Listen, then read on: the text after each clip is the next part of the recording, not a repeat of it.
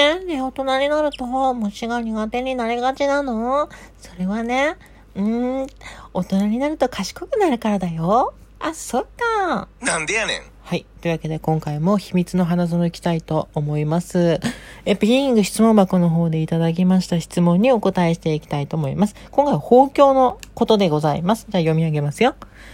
将来、豊胸を考えていますが、まだ女性ホルモンを始めてにねんめです。少しずつ胸が大きくなってきています。おおよそホルモンを始めて何年くらいで胸の成長を諦めて豊胸をした方がいいですか？はい。というわけで、質問ありがとうございました。はい。この質問をされた方は、おそらく私と同じようなトランスジェンダーの、えっと、男性に生まれたけど女性に今変身中の エムティーエフ の方々、方かなと思います。はい。えっと、ちょっとそういうのがちょっとよくわからない方のために軽く説明しますと、まあ、私らはですね、女性ホルモンを、まあ、注射なり飲み薬なりで、と投入注入して、体をね、どんどん女らしくさせていくんですよ。で、その時に女性ホルモンの影響で胸がね、やっぱ大きくなっていくんですけど、これすごく個人差が大きくてですね、女性ホルモンだけで胸がね、D カップとか行く人もいれば、A カップぐらいで止まっちゃうっていう人もいるんですよ。で、この質問された方は女性ホルモンを始めてにねんめの方なんですけども、まあ胸が大きくはなってきてはいるんですが、まあ、まあ、これから先胸が成長するのかちょっとわかんないので、豊胸手術をしようかしまいかちょっと悩んでいらっしゃるってことだと思うんですね。なので、だいたい女性ホルモンを始めて何年ぐらい様子見たら、まあ、これ以上成長しないなって踏ん切り、諦めをつけて、豊胸手術に踏み切った方がいいんでしょうかっていうことなんですけども、はい、ありがとうございます。えっと、私の体験で言うと、私、あの、女性ホルモン開始して、でね、いっかげつめぐらいで A カップぐらいになったんですよ。女性ホルモン開始していっかげつでね。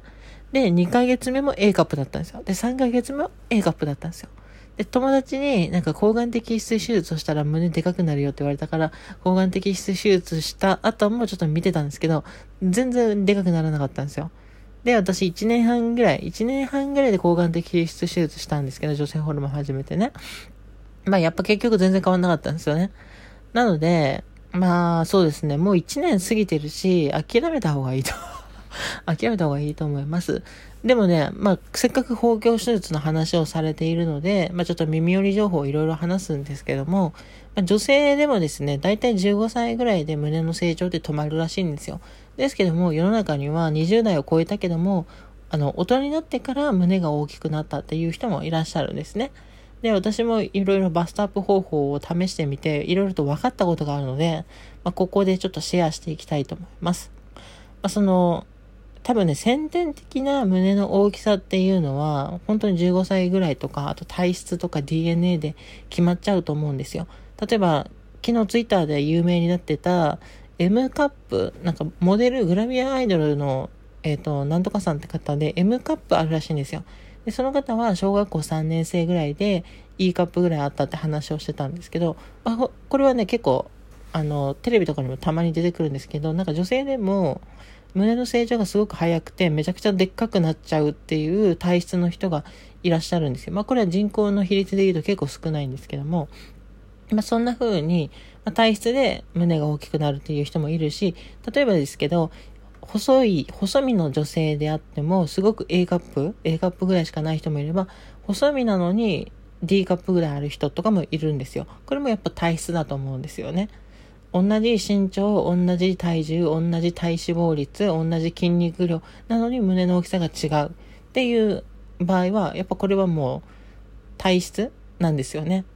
で、まあもし自分がにねんやって胸大きくならなかったとして、まあ例えば A カップか B カップぐらいだったとするじゃないですか。そしたらまあもう結構それは体質なんですよね。まあもともとの ディーエヌエー っていうのもあるし、女性ホルモンの開始時期っていうのもあるので、まあ体質の部分があるんですけど、じゃあ例えば私のように胸が全然でかくならない体質の人が胸を大きくする、豊胸手術以外で胸を大きくするっていう方法もあるんですよ。で、その方法をちょっとお話しします。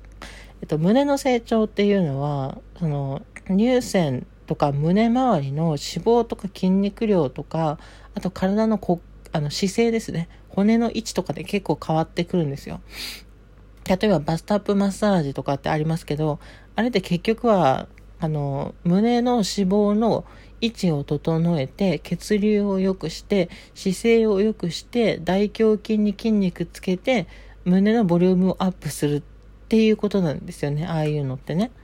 あのだからナイトブラとかをすると、あの胸のサイズは大きくならないけど、胸の形が整ってくるんですよ。私もナイトブラはもうにねんぐらいやってるんですけど、やっぱりつける前とつけた後だと胸の形はすごく綺麗になります。あと大胸筋のトレーニングですね。なんか両手を前で合わせて、まあ、合掌のポーズをしてお互い押し付け合ってみたいな、よくネットとかで探せばいっぱい拾えると思うんですよね。 YouTube とか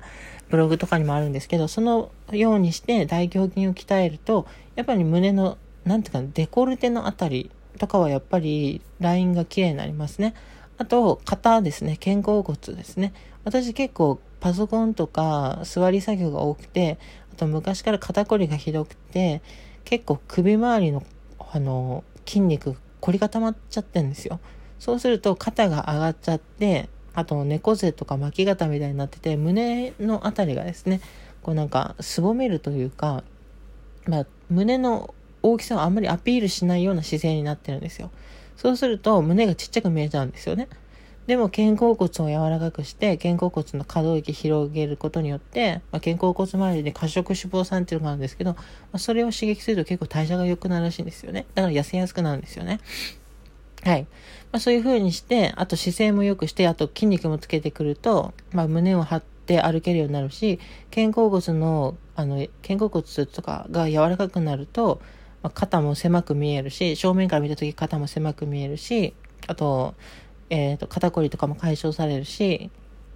えー、あと肩周りがすっきりするんですよね。だから胸のサイズは変わらないけど、肩周りがすっきりして落ちることによって対比で胸が大きく見えるんですよ。まああと大胸筋とかも育ってるから、まあ本当にバストアップしてると思うんですけど、あと乳が上向きになりますね。バストアップトレーニングすると。で、もう一つコルセットとかでアンダーバストを引き締めることによって、えーと、胸のサイズがその対比で大きくなりますよね。これまあ女性もやってるし、私がこの間 TikTok かなんかで見た人は、なんか昔太ってて、まあ、太っててってか、なんかブラジャーとか全然しない女の子が、なんか胸も本当に、あ、これ TikTok じゃない、YouTube で見たんだ。うん、ブラジャーとか全然やらなかったんだけど、あの、コルセットっていうかその胸の、えーと、大胸筋トレーニングやって、あとウエストとかあばら骨を引き締めるようなトレーニングしたら、アンダーバスト昔はちじゅうぐらいあったけど、今はろくじゅうぐらいになったみたいな、本当かよと思ったんだけど、女性でアンダーはちじゅうってなかなかでかいんですけど、ってことで、アンダーバストが狭くなれば、胸のサイズが変わらなくてもバストアップってことになるじゃないですか。まあそういうことをして、姿勢を良くして、ボディラインをきれいにして、肩周りの筋肉を削ぎ落として、えっと、大胸筋つけて、おっぱいを上向きにすることによって、バストアップ。まあ、サイズですね。アンダーバストの差があるから、サイズアップもしてますよね。うん、あと、ナイトブラとか、ブラも、ブラデリスみたいに、こう、補正ブラをつけることによって、形も綺麗になります。はい。そういう風にすることによって、女性ホルモンで、胸が、胸の成長があまり見込めなかったとしても、形とか、シルエットとか、あと骨の関係の対比の、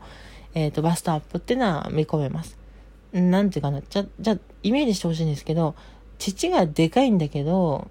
おばちゃん体型で太ってる人と、胸はそんなに確かに大きくはないんだけどもスタイルがめちゃ良くて、あのウエストキュッと締まってる人、まあそれどっちがいいかってことなんです。私は明らかに胸が小さくてもウエスト引き締まっててスタイルがいいっていう方が私絶対いいなと思ったんで、私はそういう風になろうと思って今コルセットとか筋トレとかダイエットとかストレッチとかやってるんですけど、うん、まあそんな感じですね。で、包協なんですけど、包協にも結構種類がありまして、シリコンを入れる包協と、自分の皮下脂肪の細胞を急に、えっと、一回取って胸に脂肪、その脂肪を入れるっていうやつと、あと胸の細胞を育てるっていう包協があるんですけど、シリコン包協の場合は、安くて簡単ににサイズアップぐらいできるので、ボリュームが欲しい人には、まあ確かにおすすめはしておりますけれども、自然な柔らかさがやっぱ出せないので、まあ、あと離れ乳の影響の原因になったりとかするので、まああんまりそれは私は個人的には好きじゃないんでシリコン取りましたけど、一回放棄したけど取りましたけど、はい。えっと、で、し、皮下脂肪の細胞を胸に注入するやつは、これ エムティーエフ にはあんまりおすすめしません。なぜかっていうと、エムティーエフ ってやっぱり皮下脂肪の細胞がそもそも少ないんですよね。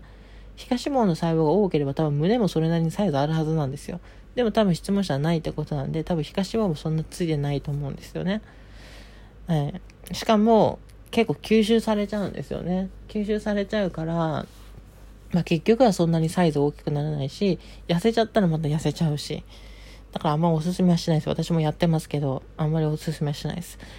で、最後の成長させるやつですけど、まあ、これはね、ちょっと金額しますけど、脂肪吸引、脂肪吸引注入さ、えー、補給よりは安いし、あと手術もさんじゅっぷんぐらいで終わるし楽だし、あと胸の細胞が育つので、シリコンとかと違って硬くないし、本物の天然の胸の柔らかさです。まあ、デメリットは、シリコン補強ほどボリュームを出そうと思ったら何回かやらないといけないし、お金も結構かさむってことですね。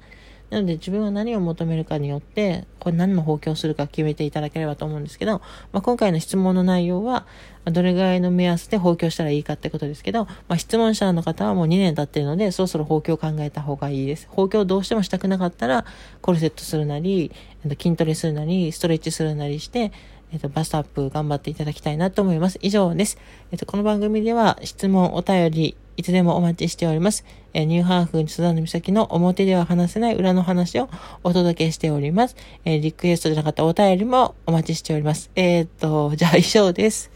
間違えたぞ。